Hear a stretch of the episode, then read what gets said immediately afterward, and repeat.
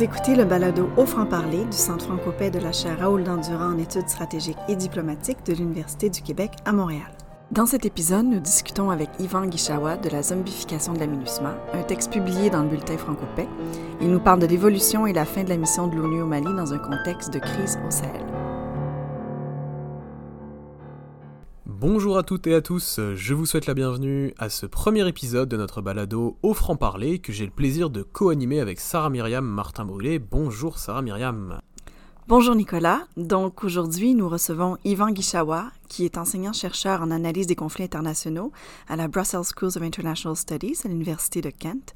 Il est titulaire d'un doctorat en économie de l'École des hautes études en sciences sociales à Paris et a occupé successivement des postes de recherche et d'enseignement dans les universités d'Oxford, Yale et East Anglia.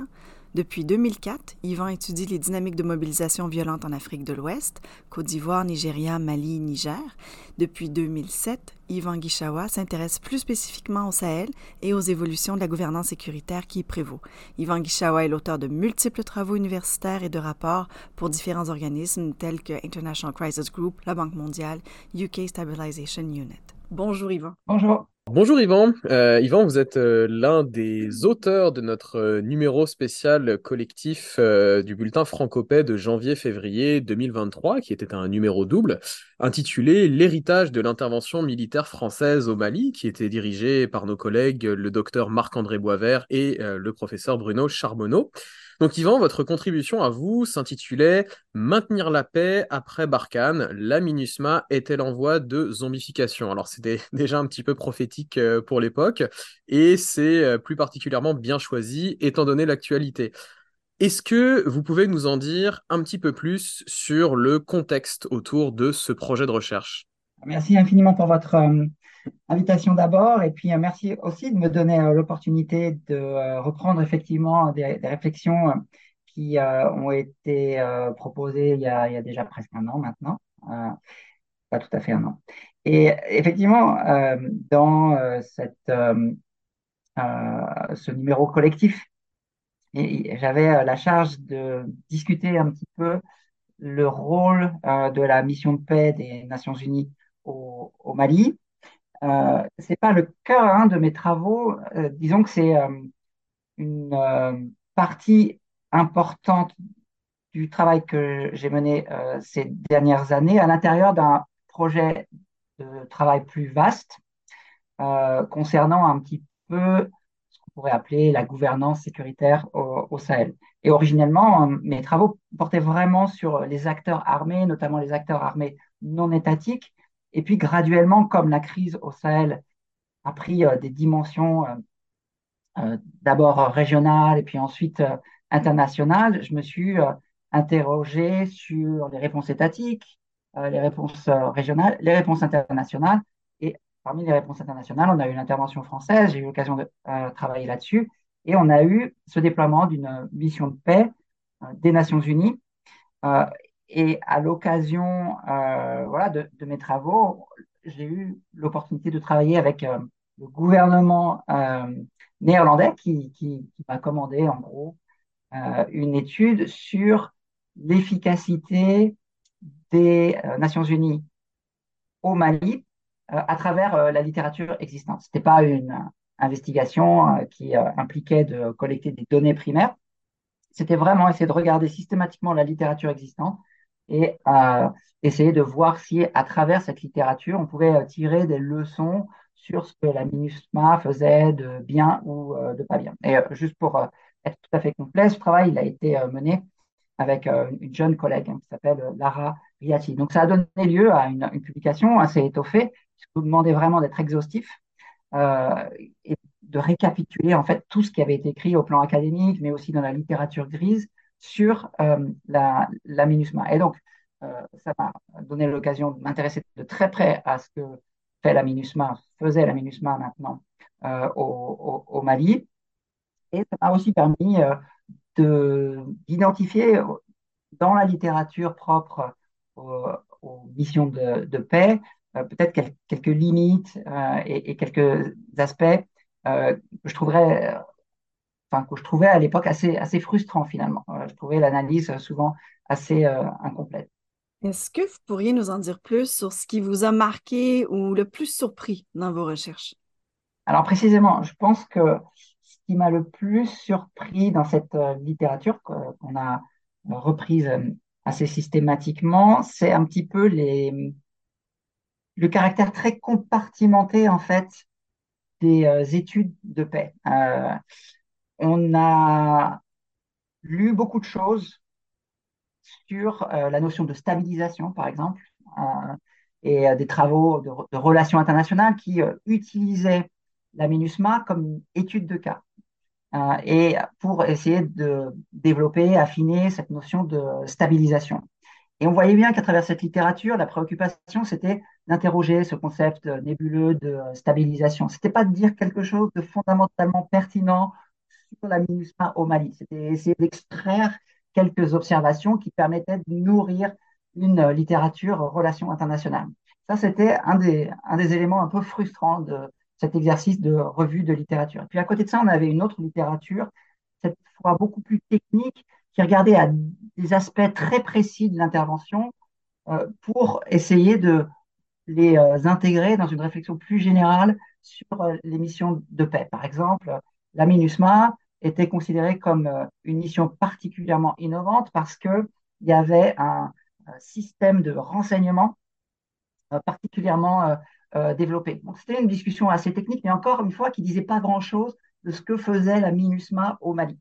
Et puis, euh, troisième bloc de littérature, euh, ça concernait un petit peu l'évaluation de l'impact.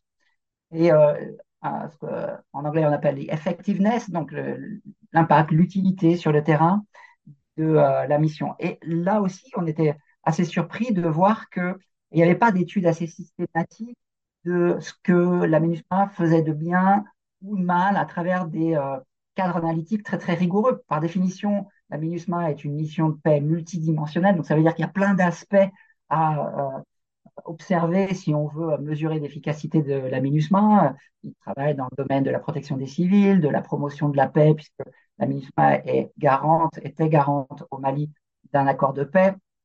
Euh, il y avait des éléments liés à, à la consolidation de l'État euh, et, et, et, et, ou euh, au développement, puisque un des éléments importants, c'était ce qu'on appelait euh, les impacts, euh, les projets, pardon, un impact euh, rapide. Pour, aucun de ces, pour aucune de ces dimensions, finalement, on avait une analyse euh, systématique de, de, de, de l'efficacité. Alors, euh, finalement, moi, ce que cet exercice m'a permis de conclure, c'est qu'il nous manquait dans euh, l'analyse de ces euh, missions de paix une réflexion sur les transformations du paysage politique qu'induisait la présence Euh, d'une opération telle que la MINUSMA. La MINUSMA, c'est beaucoup de moyens, beaucoup de personnel euh, qui atterrissent dans un pays, qui euh, se combinent avec euh, des euh, dynamiques politiques déjà existantes, euh, qui sont aussi, euh, euh, comment dire, euh, dirigées par des leaders avec des profils et, euh, assez, euh, assez particuliers et des capacités euh, plus ou moins euh, Euh, bonne à euh, discuter avec les euh, élites locales, par exemple. Donc, tout ça provoque une, une dynamique nouvelle à l'échelle du Mali en question. Et on n'avait pas cette littérature, je pense, sur, en gros, ce que le MINUSMA faisait au Mali, mais au plan politique, pas au plan de l'efficacité, pas au plan euh, strictement technique. Euh, et, et je pense que avoir raté cette partie de l'analyse Euh, est finalement très dommageable, puisque ce qu'on voit maintenant, et euh, c'est un petit peu euh, la partie qui concerne l'après de ma petite contribution euh, pour le bulletin FrancoPaix, ce qu'on voit maintenant, c'est euh, un problème non pas lié à l'efficacité euh, de la MINUSMA sur le terrain, en tout cas pas exclusivement lié à l'efficacité de la MINUSMA euh, sur le terrain, c'est un problème lié à l'acceptation par les élites locales, par le régime malien, de euh, cette présence étrangère sous forme de mission de paix. En fait, ce qu'on a vu ces derniers euh, mois, c'est un régime au Mali euh, très souverainiste euh, qui a rejeté la MINUSMA pour deux raisons, parce que le mandat, selon ce régime, était inadapté, Et, première chose, et parce qu'idéologiquement, on ne voulait pas de cette présence euh, étrangère qu'on considérait comme néo-impérialiste. Euh, et donc, à se focaliser sur les aspects strictement techniques d'efficacité, on ne voyait pas la grosse question qui allait arriver euh, avec force et euh, qui a eu finalement euh, euh, des conséquences assez euh, dramatiques. La grosse question était, est-ce que la MINUSMA est une entité acceptée ou pas par euh, les autorités euh, du Mali. Vous parlez des autorités maliennes, vous avez mentionné les, les élites locales et l'utilité de la MINUSMA. Alors, j'avais une question qui est peut-être un petit peu large, hein, puisqu'il y a eu beaucoup de développement. A priori, on a une actualité assez chargée dans la région du Sahel. Euh, donc, justement, quels ont été pour vous les bouleversements majeurs? Puis peut-être même, euh, sans être prophétique non plus, comment est-ce que ça va potentiellement évoluer dans les prochains mois? Alors, la grosse surprise pour moi, c'est qu'effectivement, dans ce petit article, je parlais de zombification, c'est-à-dire que j'imaginais que la MINUSMA puisse rester au Mali, mais euh, un peu vidée de, de sa substance. Pourquoi? Parce que euh, le régime malien était euh, très virulent contre euh, certaines activités de la MINUSMA, notamment les investigations liées euh, aux euh, violations des droits de l'homme euh, par euh, les forces maliennes et euh, par euh, leurs partenaires euh, russes. Et donc, j'imaginais finalement que la MINUSMA, par intérêt institutionnel, allait vouloir rester et était finalement disposée à euh, se débarrasser des aspects qui euh, gênaient le plus les autorités maliennes. Et j'imaginais que côté malien, euh, l'enjeu de garder la MINUSMA euh, allait euh, voilà, continuer d'être euh, important. Pourquoi? Parce que euh, les, la MINUSMA remplit quand même un rôle sécuritaire assez important, euh, permet à, certaines, euh, à certains centres urbains en fait, euh, d'être euh, protégés. Il y avait une dimension sécuritaire et puis il y avait une dimension économique. La MINUSMA distribue beaucoup d'argent euh, au Mali euh, sous forme de contrats de sous-traitance à des euh, prestataires locaux. Et, et j'imaginais que cette rationalité économique et sécuritaire allait Euh, pousser les autorités maliennes à garder la MINUSMA, tandis que côté MINUSMA, je pense qu'on était prêt, du fait du leadership de la MINUSMA aussi, à faire quelques concessions sur la question des, des droits de l'homme. Donc j'imaginais quand même une, une espèce de continuité un, un peu euh, vivotante euh, de la MINUSMA dans le pays, c'est pour ça que j'appelais ça euh, zombification, et, et en fait non, en fait le Mali a dit non, on arrête complètement. Ce qui n'est pas rationnel ni du point de vue sécuritaire, ni du point de vue euh, économique.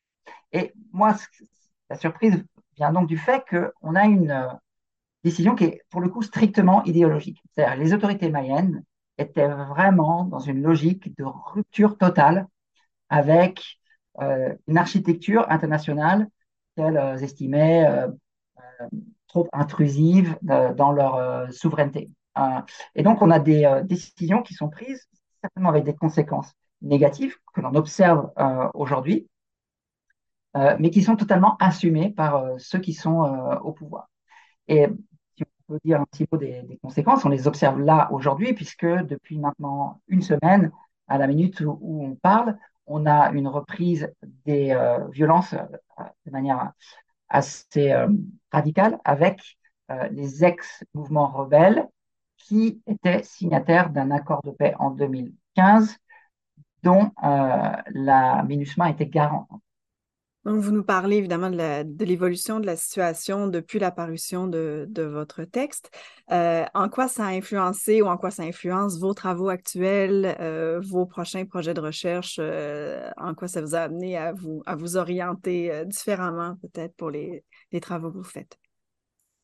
Alors, les travaux que je compte mener euh, ces prochains mois ne sont, sont pas directement liés à la présence euh, internationale, puisque de toute façon, cette présence internationale, hormis la présence russe, euh, est en train de, de décliner. Euh, en revanche, voilà, je m'intéresse toujours à la gouvernance sécuritaire euh, au Sahel, et puis, euh, bizarrement, en fait, je passe mon temps à, à changer un petit peu d'objet de recherche dans le cadre de l'analyse de cette euh, crise euh, de manière plus euh, générale.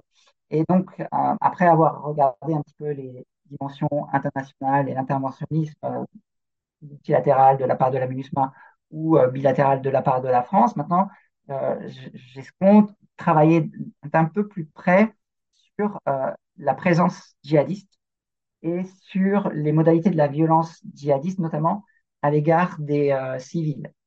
Euh, donc, c'est un, un objet de recherche un peu plus micro, micro-social, on, on pourrait dire, mais en même temps, euh, tout ce qui est dynamique micro-sociale liée à la présence euh, djihadiste euh, est façonné par cet environnement plus vaste, hein, puisque quand on a des acteurs euh, extérieurs, la doctrine des djihadistes, euh, notamment à l'égard euh, des euh, populations euh, civiles, euh, se modifie, puisque euh, collaborer avec euh, des forces étrangères, c'est pas la même chose que collaborer avec euh, des euh, forces euh, euh, nationales, par exemple, aux yeux des, euh, des, des djihadistes. Mais bon, euh, pour euh, préciser les, les choses, euh, peut-être de manière un peu plus détaillée, ce qui m'intéresse vraiment euh, actuellement, c'est de voir comment les mouvements djihadistes utilisent l'arme économique pour euh, contrôler les, les populations, euh, par exemple la destruction euh, d'infrastructures ou le recours au siège. Euh, et c'est quelque chose qu'on a vu énormément euh, se produire au Sahel, au Burkina et au Mali euh, notamment, des euh, villages entiers assiégés par les euh, mouvements djihadistes euh, qui utilisent cette euh, arme-là pour, euh, disons, casser toute forme de résistance. Euh, et euh, et j'ai l'impression que ça a été assez sous-étudié et, et qu'il y a tout un tas d'aspects qui euh, méritent d'être euh, explorés plus avant, notamment la capacité des euh, notabilités civiles à euh, modifier l'intensité du siège. Euh, il s'agit de voir vraiment euh, comment les civils sont capables, peut-être dans ce face-à-face avec les djihadistes, d'améliorer le sort des euh, euh, populations. Donc ce, ce travail-là pourrait s'insérer dans la réflexion plus, plus, plus vaste euh, qui correspond en analyse des conflits à ce qu'on appelle la, la, la gouvernance rebelle. Non, mais l'usage de la polyurcétique par les groupes djihadistes au Sahel, ça fera l'objet d'un très beau nouveau bulletin FrancoPaix, donc on va garder ça en tête. Merci beaucoup Yvan Guichaoua d'avoir répondu à nos questions et au plaisir de vous lire et de vous entendre à nouveau une prochaine fois via le Centre FrancoPaix. Merci beaucoup. Merci beaucoup à vous pour cette discussion. Merci d'avoir écouté cet épisode du balado Au FrancParler du Centre FrancoPaix de la Chaire Raoul Dandurand en études stratégiques et diplomatiques de l'Université du Québec à Montréal. Restez à l'affût de nos activités et retrouvez nos bulletins et les autres épisodes du balado en consultant le site web de la Chaire à dandurand point u q a m point c a.